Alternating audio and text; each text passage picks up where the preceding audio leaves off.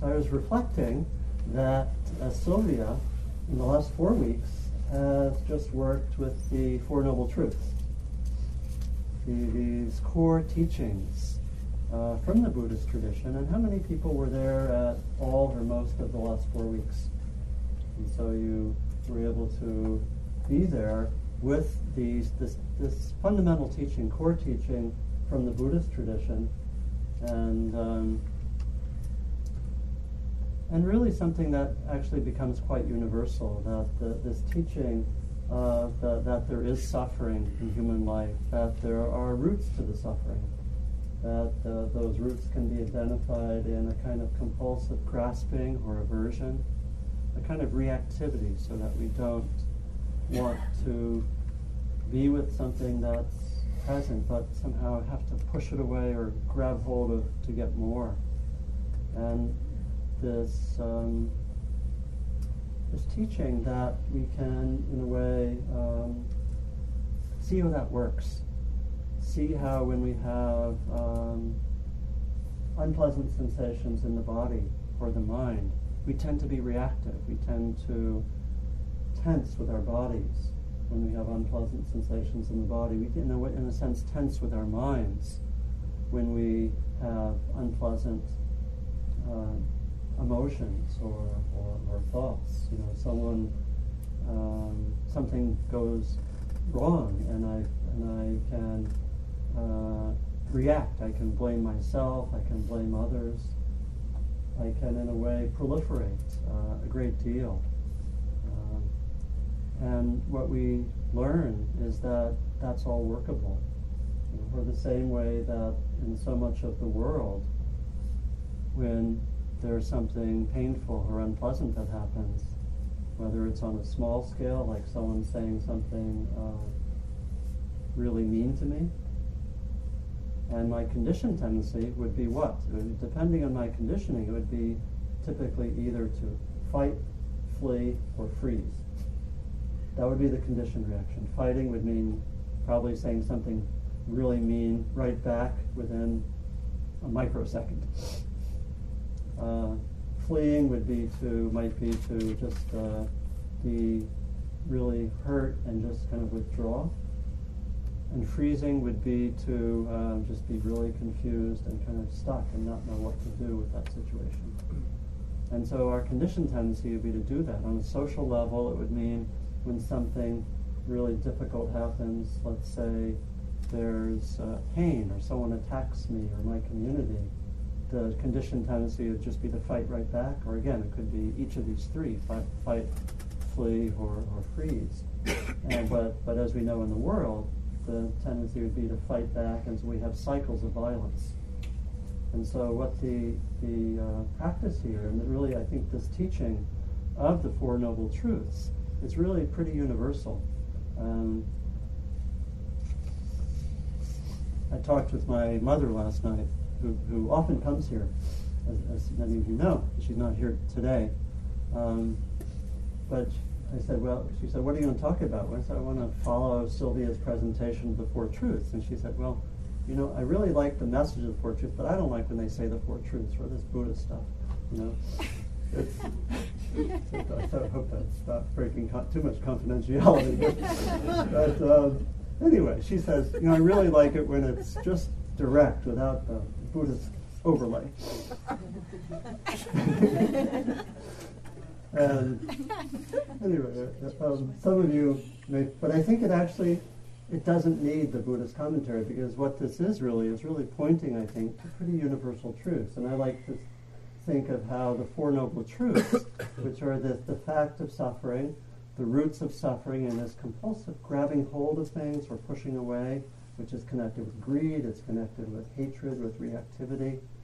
And then the possibility of um, not doing that, really, of being with the situation in a way that is uh, doesn't have suffering, really. Suffering in the sense of that reactivity, not suffering in the sense of there being pain. There's always and often pain, but it's sometimes said that suffering is the reactivity, that compulsive pushing away of things or grabbing hold.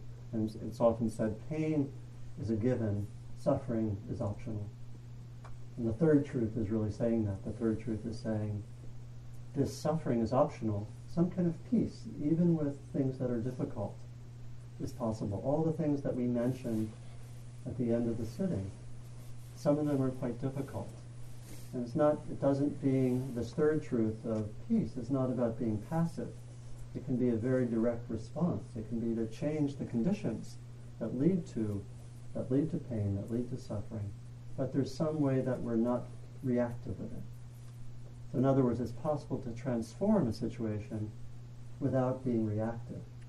And I, I would say that that's at the heart of some of the great uh, figures who have committed themselves to change. Like I think of Gandhi, King, Dorothy Day, Aung San Suu Kyi in Burma, who say, I can be with the situation and I can be with a really uh, painful situation and I can respond, but out of, as it were, uh, that third truth of, of peace, of freedom, rather than of keeping the cycles of reactivity, of violence going. And so I think that this teaching is quite universal. It's a powerful teaching. It can be expressed without Buddhist language. And it can connect with many other approaches and traditions. And so then the fourth truth, which uh, Sylvia um, talked about yet last time, I'm pretty sure, right? The, the Eightfold Path is really the practical way that transformation occurs. And it's this beautiful teaching, which sometimes is uh, grouped in terms of three main areas of training, uh, sometimes grouped in terms of training in wisdom, training in ethics, and training in meditation. That's what the traditional Buddhist understanding was of how the transformative process occurs. And the wisdom it has the first two aspects of the Eightfold Path, uh, what's sometimes called right understanding or and right intention, and and I think there's a better translation than right. The word samma is translated as right. Right to me has Victorian connotations. In other words, better be right. There's wrong. You be right. And so forth. It can be a little tight. Right can be tight. and so there's, um, I think it's, but actually when you look at it, the, the etymological roots of samma is the word in, in Pali it's, you know, the language being an Indo-European language is actually quite connected with words like uh, uh, summary or summa. Some of you know Thomas Aquinas, the Summa Theologica. it, it really means summation or maturity. So I would say that a better translation might be mature understanding or mature in intention. So if, if right has rankled you, go with mature. And so it's, um, and so the, the, this quality, I'll call it mature understanding and, and mature intention, or, or a, which means to really uh, intend to do that which leads uh, towards freedom. And then the, the, the middle part of the Eightfold Path, connected with ethics or action, has to do with uh, uh right livelihood, uh, right action or mature action, and then uh, mature speech. one of one of the three there, and then lastly, the, the part of meditation has to do with uh, I'll call it mature mindfulness, mature effort, and mature concentration. So this is the Eightfold Path. So I was thinking how to how to follow the discussion of the Four Truths, and particularly the Eightfold Path. And I was thinking that although this um, sense of the Eightfold Path can really offer uh, a very practical sense of how to engage in transformative practice. And it's a wonderful guide. It, I think the question may still arise well, how do I do this in the kind of life that I have? How do I do this in the life uh, that I'm given, as it were? Uh, and so today I wanted to sort of follow the teaching of these four truths, and particularly the Eightfold Path, by talking about ways to deepen daily life practice. How do we really work with these practices, as it were, where the rubber hits the road? or where, where we come through all the structures of our daily life. And I'm thinking to do that this time and also next time. And my, my sense of things was that I wanted to talk first about why that's challenging, this uh, daily life practice in, in, in this particular culture and all the different subcultures we're part of. And then also, um, and then from that, uh, talk about several ways that have been particularly important to me to really deepen practice. And want, I want really to evoke from each of us what are the, particularly the one or two main ways that we might want to focus on in the next week or two to really give some energy. It's really a response partly to your question of how do I how do I have this relaxed urgency? How do I energize my practice? It's really it's really something that we, we all are are interested in. And I think what I'll do is I'll probably I had I had like six ways that were particularly important for me about about how to um, deepen daily life practice. And I'm thinking to do three this time and three next time. So they'll be, as it were, bait for next week.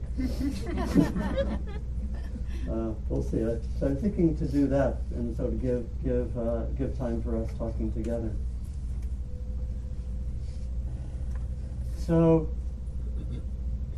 when I first came to California, which was at the end of the 1980s, I had been living in uh, rural Ohio and Kentucky for seven years, and felt like felt at times uh, isolated, isolated in practice. Um, I was doing taking some teaching roles, but there was but um, there was not always so much um, of a community.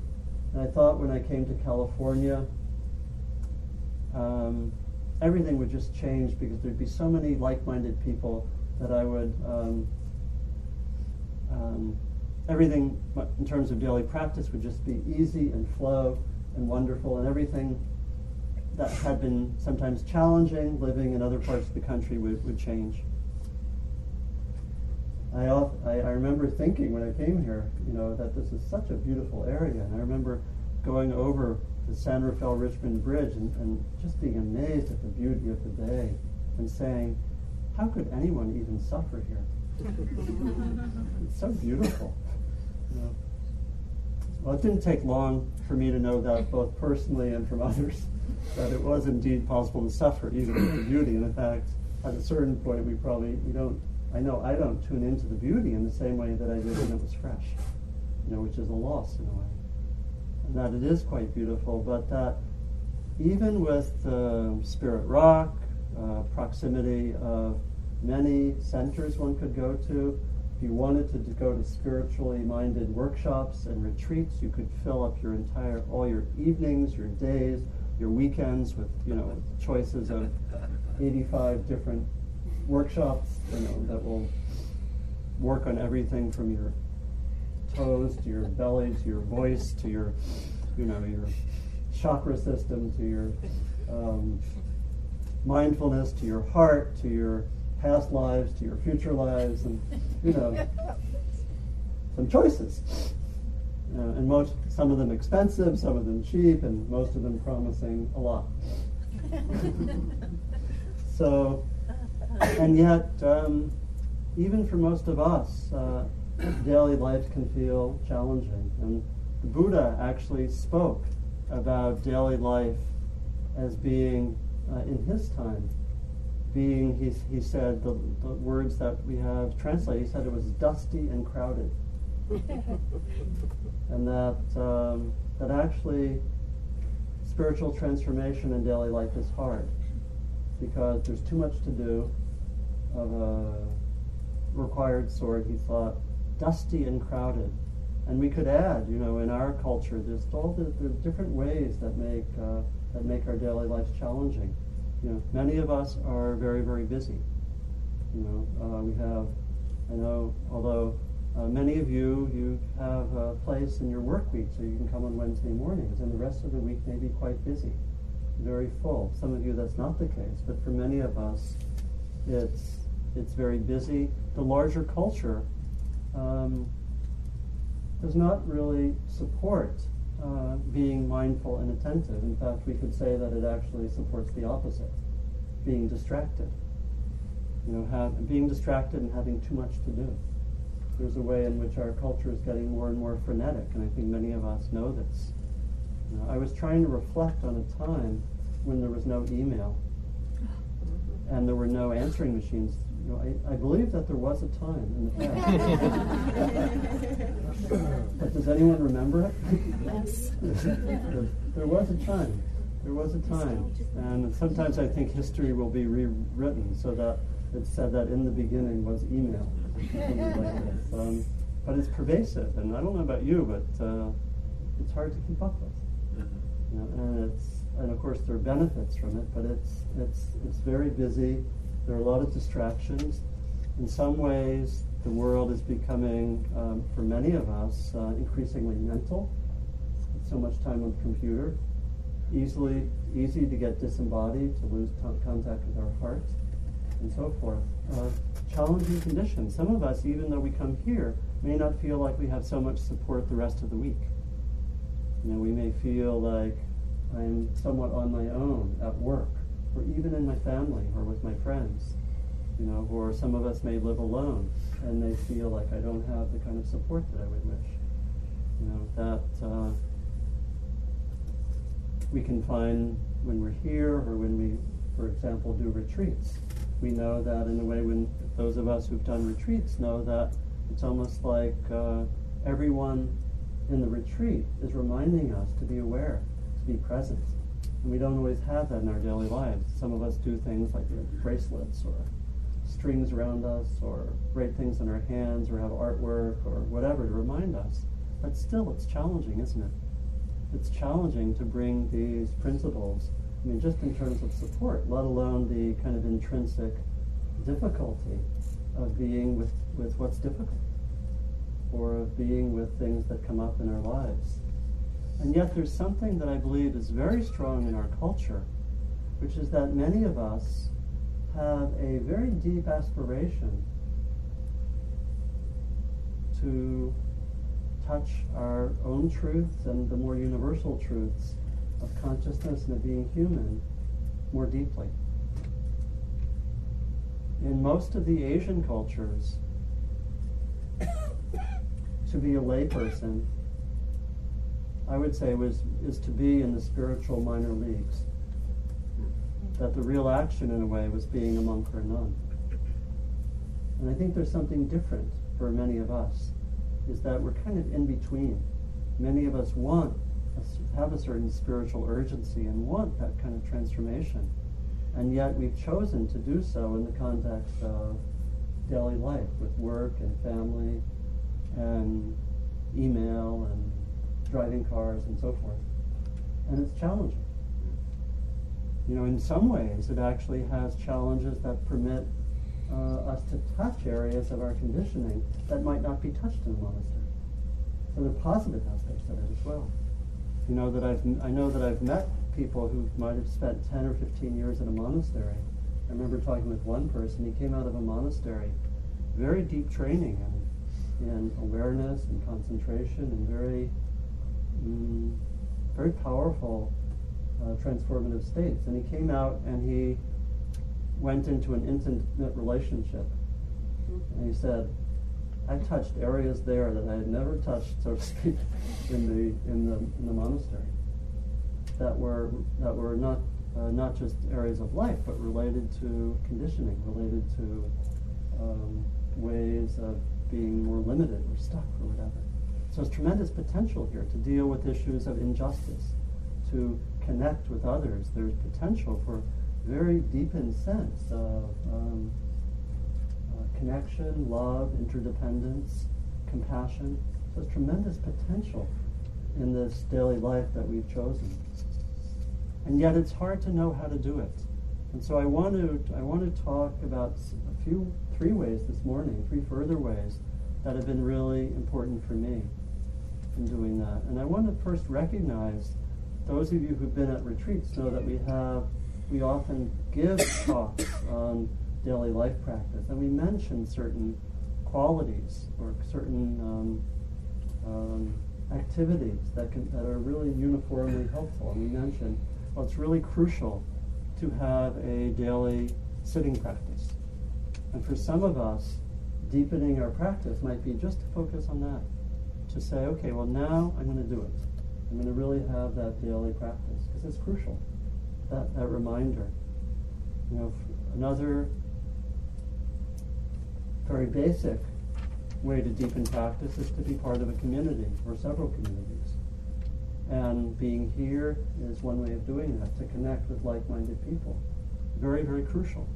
You know, and some of, for some of us, that might be how we, that might be the main edge. We might say, okay, I really want to make a, a vow to connect at least once a week and be part of a community for, for those drawn in that way.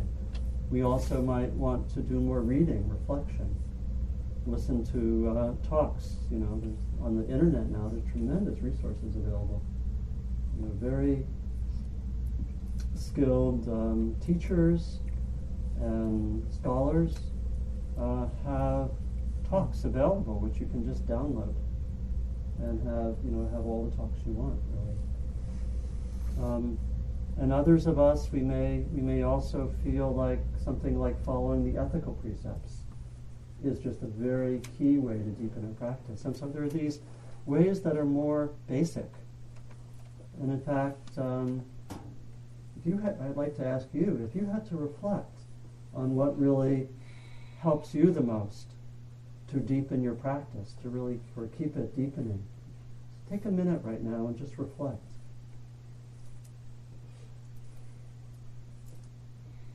You have to think of one or two main ways that your practice is supported, that you're able to take these teachings that we looked at through Sylvia in the last four weeks.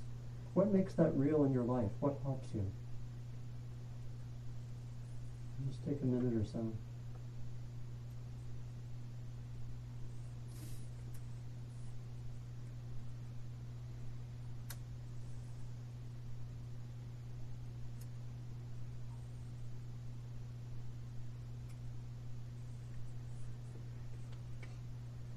Would like to say, maybe just say it, if you could say it in a sentence, what would you say? Please. I would say to stop. To stop. Just to stop the busyness. You know, when, when I first started meditating, the word that came to me was stay. Mm-hmm.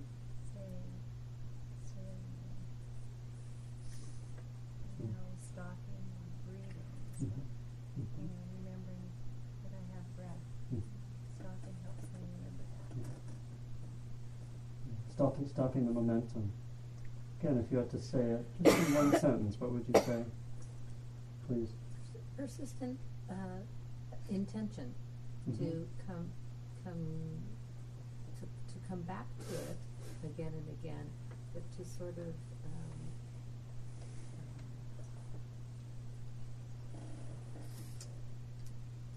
it, it's almost like uh, it's like going into a pool that has you know, it's like it, it's all around to be here, to read, to you know, it's just doing all those things, but to keep at making those choices mm-hmm.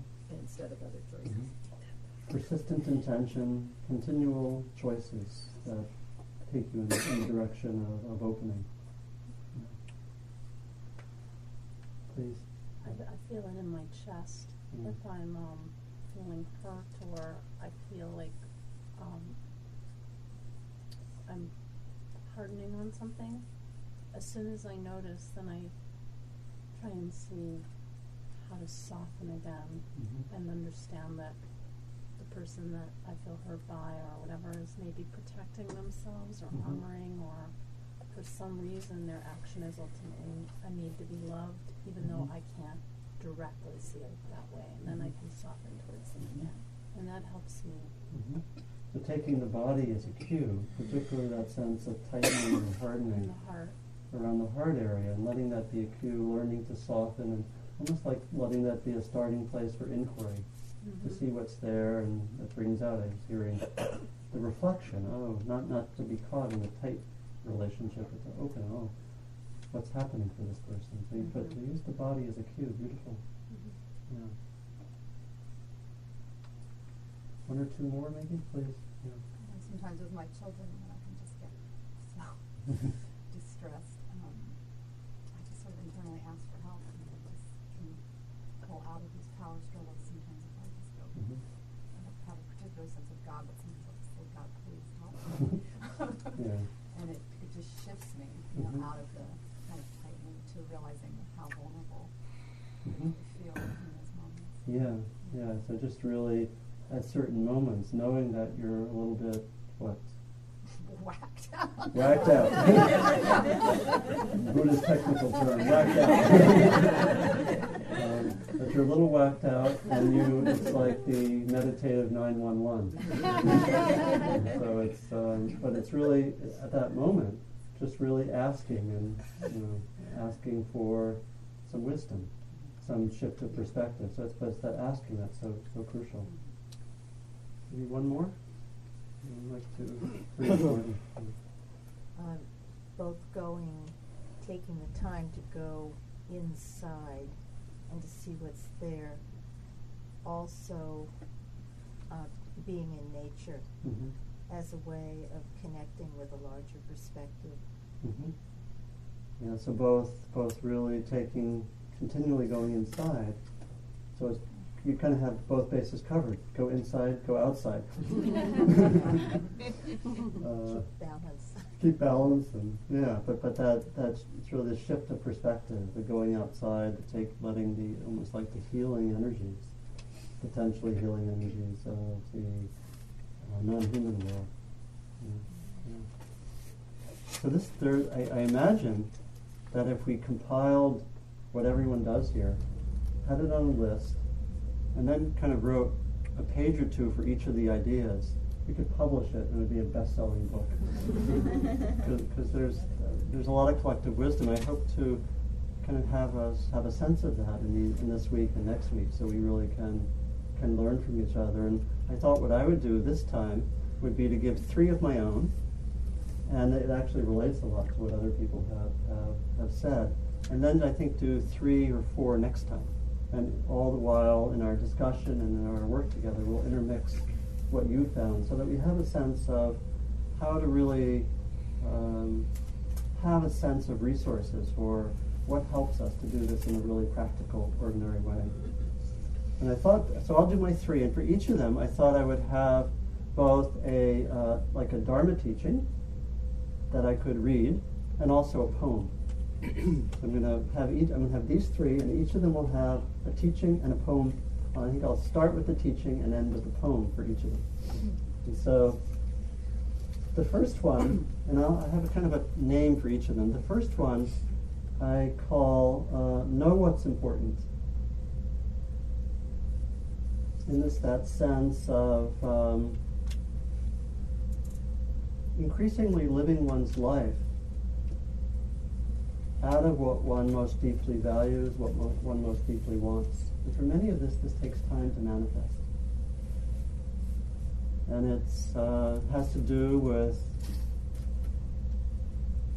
somehow working through the distractions, the busyness, all the ways that somehow our lives are not as um, fully manifesting what we deeply believe. The teaching that I'll start with is a classical teaching in Tibetan tradition called the Four Mind Turnings. Some of you know this teaching, it's a powerful one. It basically says uh, look at four areas, reflect in four ways, and doing so, in that tradition, says turns one's mind towards the Dharma, towards the focus on what's most true. We could say in other language, it focuses, it turns one towards centering one's life on freedom or love or transformation, whatever language one uses. And so in the Tibetan tradition, it's expressed as reflecting on these four areas. The first is the preciousness of the human birth. The second is the truth of impermanence and the reality of death. The third is the reality of suffering. And the fourth is the inescapability of karma. So, somewhat, it's a strong teaching, you know, and it's uh, it's something that um, is often given to people when they're younger in their practice to really help them um, get their priorities straight. Because I think for me, and I think for probably for many of us, it's hard to prioritize. There's so many demands on life, in life. You know, one's work, one's family, this or that, and how do we how do we have our deeper values really um, at the center? It's not to say that being busy is necessarily a problem. We can be really, really busy and, and have our priorities completely clear. Because sometimes there are periods in which we necessarily have to be busy. So this is what this is. I'll read a few passages from um, some very traditional ways this gets expressed in Tibetan tradition. So first, the precious human existence.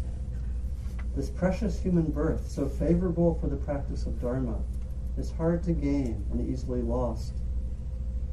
So at this time, I must do something meaningful.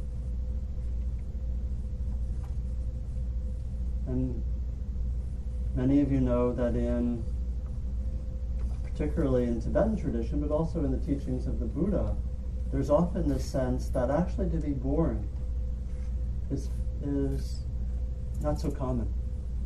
And there are metaphors where it's said that to actually have a human birth is about as rare as the possibility of a turtle swimming somewhere in one of the vast oceans coming up and sticking its head under kind of like a um, what a, Yoke. a, a yoke that's in the water. I was thinking kind of like what what are those things we used Inner to tube. like an inner tube. Kind of like to have to have this inner tube floating somewhere in the vast oceans, and the turtle, by some chance, comes and sticks its head through the inner tube. That's the chance of having a human birth. Think of again, it's a different kind of cosmology than we have. But you think of all the insects, all the bacteria, you know, in this vast sense of what it means to to be alive. And that's the Tibetan models. They say we often take this human life for granted. And yet it's very, very precious, and reflecting on that can be very important. We can also reflect on the fact that, that there's impermanence, and I'll read the second passage here. The world and all its inhabitants are impermanent. In particular, the life of beings is like a bubble in water. It is uncertain when I will die and become a corpse. Since only the Dharma can help me at that time, I must now practice with diligence.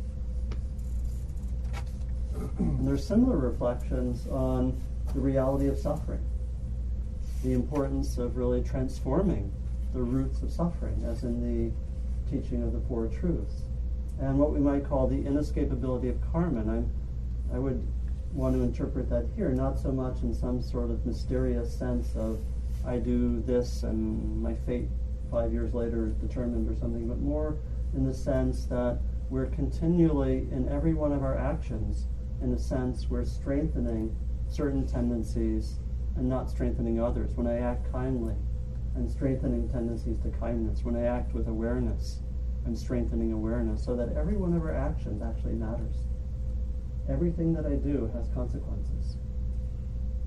And so these four mind turnings are ways to remind us to say what's really important for me. What are my priorities? And I find that this is one of the great uh, benefits for me of doing retreats, that it somehow always brings me back. What's really important for myself? It's so easy to get caught up with with different kinds of um, uh, events, responsibilities. Even a lot of them can be, even for me, uh, taking a teaching role, they can often be beneficial and seem to be connected with meditation and awareness. But I can be doing too much. I can get distracted just by trying to do too much. One friend who also teaches here, Gil Fronsdal, said, this is particularly relevant for teachers, but maybe for some of us, he said, too much dharma is not dharma. I mean, if you get too busy with all this stuff, you can get off center. And so, how do you, how do we prioritize? And I think for some of us, including myself, doing less is really important to prioritize. You know, I often joke that for many of us, completing our to-do list is more important than awakening. Check out whether that's true. And, and, and so for some of us, actually doing less can be really crucial. And so this first way to deepen daily life practice, know what's important. And the poem that I'll read is from Mary Oliver. It's the one that actually probably many of you know. When death comes, because reflection on death, as in the Tibetan reflections, can really be helpful for asking what, what we want to do. When death comes, like the hungry bear in autumn, when death comes and takes all the bright coins from his purse to buy me and snap the purse shut, when death comes like the measles pox, when death comes like an iceberg between the shoulder blades. I want to step through the door full of curiosity, wondering what is it going to be like, that cottage of darkness. And therefore I look upon everything as a brotherhood and a sisterhood, and I look upon time as no more than an idea. And I consider eternity as another possibility. And I think of each life as a flower, as common as a field daisy and so singular, and each name a comfortable music in the mouth, tending as all music does toward silence. In each body a lion of courage, and something precious to the earth. When it's over, I want to say, all my life I was a bride married to amazement. I was the bridegroom, taking the world into my arms. When it's over, I don't want to wonder if I have made of my life something particular and real. I don't want to find myself sighing and frightened or full of arguments. I don't want to end up simply having visited this world.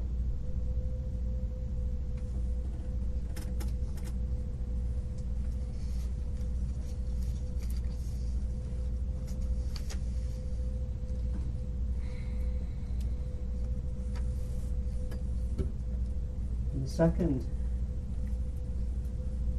way of deepening practice has been really, really important for me.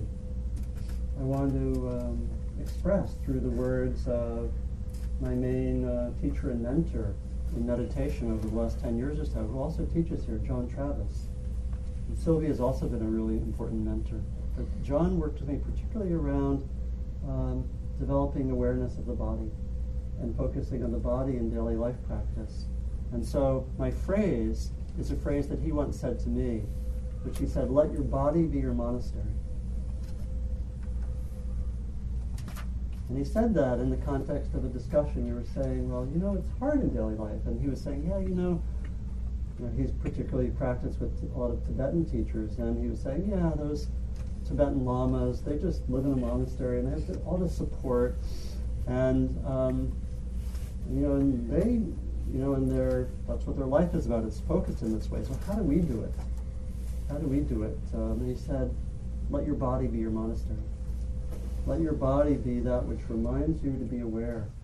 It's very much like your use of the body. Remind me of your name? Sarah. Yeah, Sarah talked about that use of the body and, and awareness of the body in daily life, something we could take a whole a time or two or three on, has just been really crucial for me. And it's that, that working in various ways to develop awareness of the body. It's something that I can, as it gets developed, it can be a link with awareness, with wisdom, something that I work with in daily life. So here's, a, here's the Buddha. In this very one fathom long body, along with perceptions and thoughts, do I proclaim the world, the origin of the world, the end of the world, and the path leading to the end of the world. Hmm. Right there with the body. In this very one fathom long body, do I proclaim the world, the origin of the world, the end of the world, and the path leading to the end of the world. It's kind of a version of the Four Truths you can hear there echoed. And it's been really central. It's central in the Buddhist teachings about mindfulness. starts with mindfulness of the body. Even right now, can you be aware of the body? Can you can you can you root your awareness there? And it, for me, it's been a practice which has taken time to have more and more body awareness becomes a way to make this real in daily life. We can talk maybe I'll talk more next time about, about doing that. But it's to how to how to bring how to have the awareness just in daily life be present centered. And I find the body particularly important. For some of us, it might actually be through the heart to say, let me bring my heart to each moment. And, and often that can be felt, as Sarah did, as something primarily through the body around the heart. How can I have my heart in uh, my interactions with others? And for me, the body is particularly crucial here. To have the body awareness. That what it does is, when I'm aware of my body, it takes me out of the monolithic construct of the mind, of thinking. This kind of virtual reality, which can be is like a trance. And so being aware of the body can snap that trance in many ways. And so for many of us, this may be an edge which we develop.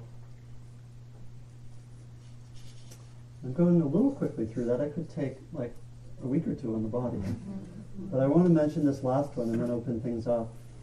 The last, well, oh, the poem. The poem. The poem is from the Sufi poet Hafiz, who's I think people are getting to know almost as much as Rumi these days. Very, very wonderful. It's from a wonderful book called The Gift, Poems by Hafiz. And he lived, I think, around, I forget the exact years, 1200, I think. 1200, so not, not pretty close to the time of Rumi, 13th century. This is called The Body a Tree. kind of reminds me of the yogic position. People like the tree posture in yoga. Sweet. The body a tree. The body a tree. God a wind. When he moves me like this, like this, angels bump heads with each other, gathering beneath my cheeks, holding their wine barrels, catching the brilliant tear, pearl, rain.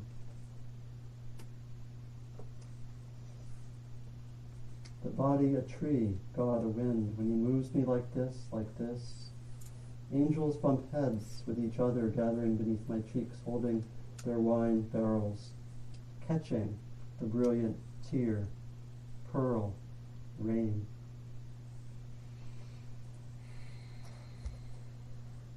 And then the last one uh, I call uh, Break the Mirror. It has to do with uh, finding ways to cut through our habitual patterns. It's been really, really crucial for me to kind of get stuck. How do I get unstuck? And we heard a lot of different methods. Calling, um, calling God on the local emergency line, checking in with the heart, you know, um, going into the woods and so forth. I think all of our methods that we heard this morning from from from um, from us are ways to break the trance, get out of. How do you get unstuck? And so we each need these wonderful tools to get unstuck. And maybe we have a lot of them, but we have to somehow practice them.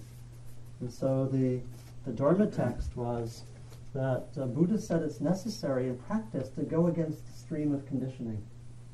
And this is from his his talk when he was reporting on his own awakening. This Dhamma that I have attained is profound, hard to see and hard to understand, peaceful and sublime, unattainable by mere reasoning, subtle, to be experienced by the wise. But it is hard for this generation to see the truth. And it is hard to see the truth the stilling of all formations, the relinquishing of attachments, the destruction of craving, nibbana. If I were to teach the Dhamma, others would not understand me. And that would be wearying and troublesome for me. kind of an interesting comment where we get trouble. But, but he's basically saying that there's too much stuckness. And he, he actually is talking to himself and saying, I'll just stay with my private awakening. This is right after he was enlightened. He said, I'm not going to teach. He says,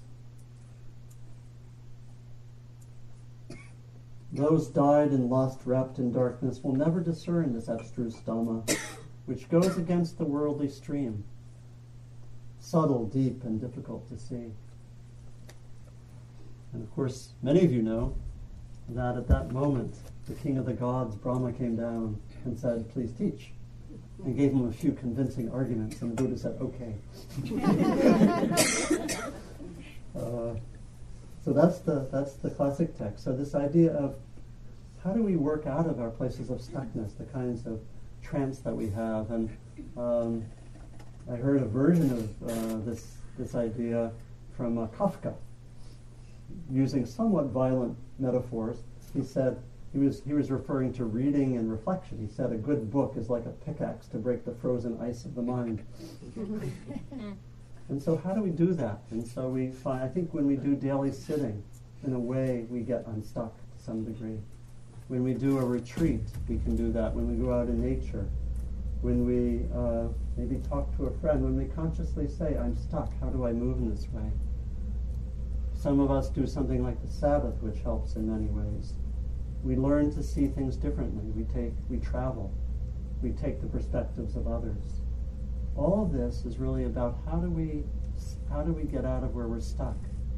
And so for me, this was something really that I have found really an important personal emphasis. And I'll read actually the, I'll close with this poem that comes from uh, Nanao Sakaki, who's a Japanese poet, and a wandering, wandering Buddhist itinerant poet, activist, agitator, and a friend of Gary Snyder, a poet, and that's how I got to know about him. Some of you may know of him. And he wrote this very short poem about this very last idea. So it's going to come quickly. So listen. To stay young, to save the world, break the mirror. To stay young, to save the world, break the mirror. Meaning, the mirror being that sense of stuckness or frozenness. And so I'd like to just close by inviting uh, each of us to reflect, if you so choose. Is there one way that you could focus on in the next week that would deepen your practice? Might be something I mentioned or someone else mentioned or something that you know yourself. To deepen practice, can I focus on one thing in the next week? And just reflect what that might be if you feel you feel called to do that.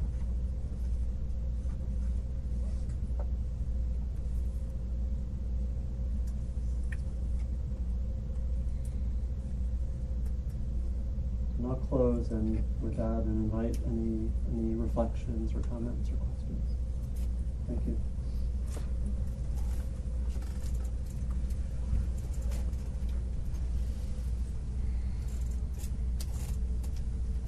Please.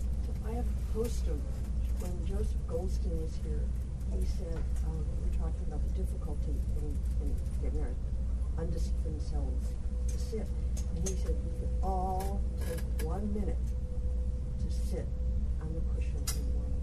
Mm-hmm. And you know, as long as you're there. But it really is helpful. Mm-hmm. It really is, you know, I have a moment. And then that moment can expand to wherever Mhm. it goes.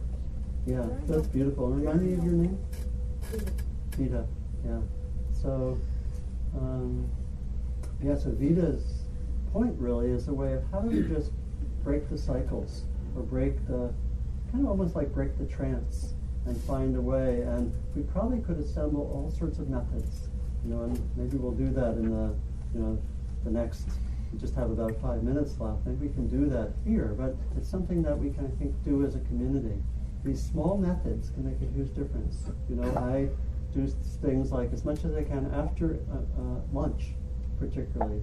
I just take a walk, and I just try to be mindful. Take a five or ten minute walk, and it just it makes a difference. It brings me back. It takes me out of whatever groove I'm in. Just sit for one minute. If you have a really busy day, sit for one minute or five minutes. Thanks, Vita. Thank you, Joseph Thank you, Joseph.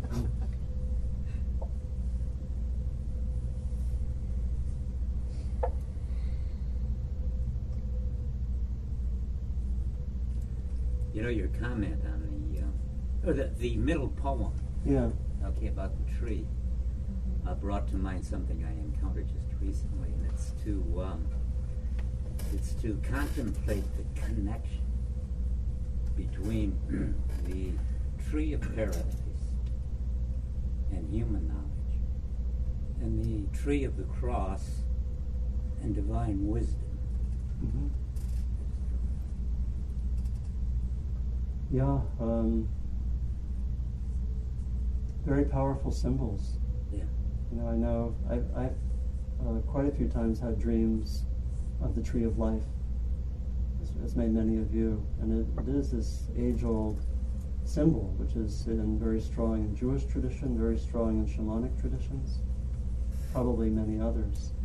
You know, almost like this axis which holds up the earth, and which is you climb the tree, you know, and it takes you to other realms. So, um,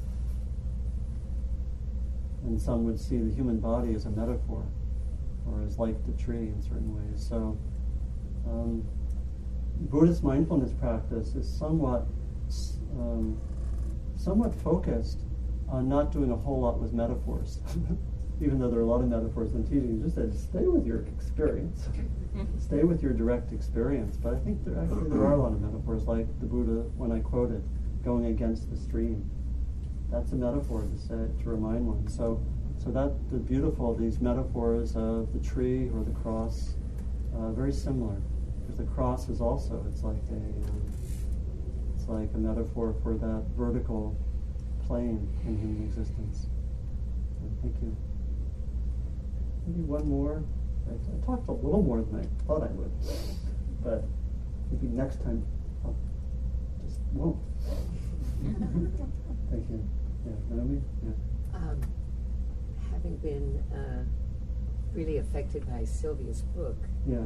I have been practicing and continue to be um, really mindful of the state, the quality of my mind. Yeah.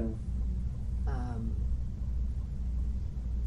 whether it is benevolent, whether there is caring, um, and it's it's a wonderful way to. For one thing, we we often um, turn the mind into an enemy, hmm and this is another way of not doing that, Mhm. of using the mind skillfully. hmm And uh, I found it, uh, it's it's really keeping me on the edge. Just really just checking in and saying what's the what's the quality or the, the flavor. And another another practice that I learned from Sylvia very similar is just to check in periodically and say where's my heart at right now? Mm-hmm. what's the quality of my heart? You know we can we can do that. Or I think of uh, uh, Julia Butterfly Hill you know who sat in that redwood tree who lives in the Bay Area. She speaks of asking the question with every action, is my action coming out of love? So there's these ways that we can actually be pretty radical just by asking. It's, it's almost like we can be very simple. I think there's some power that comes from the simplicity of just saying, where's my mind at right now? Where's my heart at? You know, or, or just asking, where's this action coming from? And just kind of staying with um, just something with this one quality. So it's not complicated. Well, I got to do this and that and this and that and this and that. Just stay with one thing. Because I, I find for my own practice, if I have to say, a lot of it's been from staying with one thing and doing it for a week, two weeks, a month, two months. And then when I do it for that long, it some, somehow gets anchored in my being. And then I might move on to something else. It's like a, almost like a training, a training cycle. I stay with one instruction for a period of time until it gets kind of ingrained in me. You know, and then I might not do it. I might not even remember it, but it's, it's there in a new way. So I would invite uh, people who want to practice in this way for the next week to, to really take something like that you either may be something that you already do or something that was mentioned this morning. How many people are interested in doing something like that for this next week to really just take a focus and, and have the group support you to do that? So we can do that and we can compare notes next time. And Marty, you were wanting to add one piece. I, I know. Yeah, Can- the thing Be is. brief because we're, because- we're out of time. Because. I, I agree Yeah. with, but then what happens when you check in with yourself and you say, my mind is not where I want it to be. My heart is not where I want Yeah. it to be. And the importance, maybe that's where break the mirror comes in. Well, that, that's the first step, really. Because knowledge of lack of mindfulness or, la- or being off, it, it actually is part of the healing process, or it's part of the transformative process. And so that's why the checking in process is so key. It doesn't mean that you check in and find things are great necessarily. I, I think we know that. It's, it's a road right to uh, negative self-judgment if, It you're not can. careful. Okay, so then, then we have, maybe we'll, we'll bring in something about negative self-judgment, but to notice that things aren't as we wish, then we, it, it's important, and, and what you're saying is that for some of us, knowing that things aren't as we wish uh, is an aspect of mindfulness, but it can trigger other more negative patterns that keep us keep us somewhat stuck. So that's what you're, you're saying. Maybe we can actually. That was one of my remaining three. Tune in next All right. So to be continued. So tune in at the same station, same time, and uh, but we'll I'll, I'll note that that we'll come back to that. But yeah, it's but the whole the whole spirit when we do this is somehow to be to work to, to learn increasingly, and it's not easy to be non-judgmental when you know there's something hard. So let's just sit for a minute to close. Mm-hmm.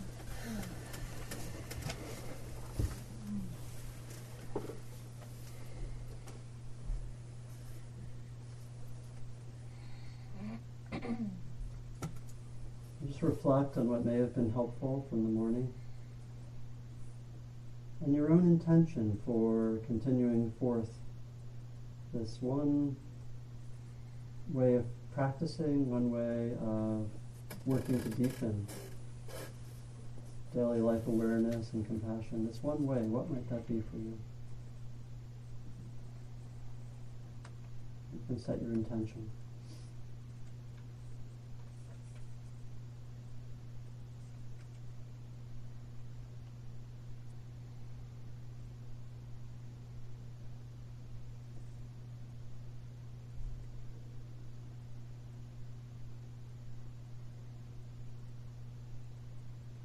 So we reflect as we do typically at the end of a sitting and how we do this practice not just for ourselves but for others. And may we offer what's been valuable, helpful, fruitful. May we offer that outward beyond the boundaries of this building and this land, out into the world for the benefit, the healing, the freedom of all beings.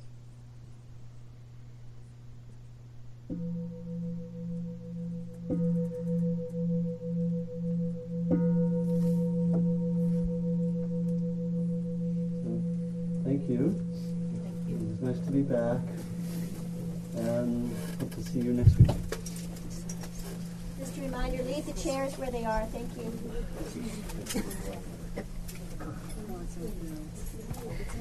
I wondered if you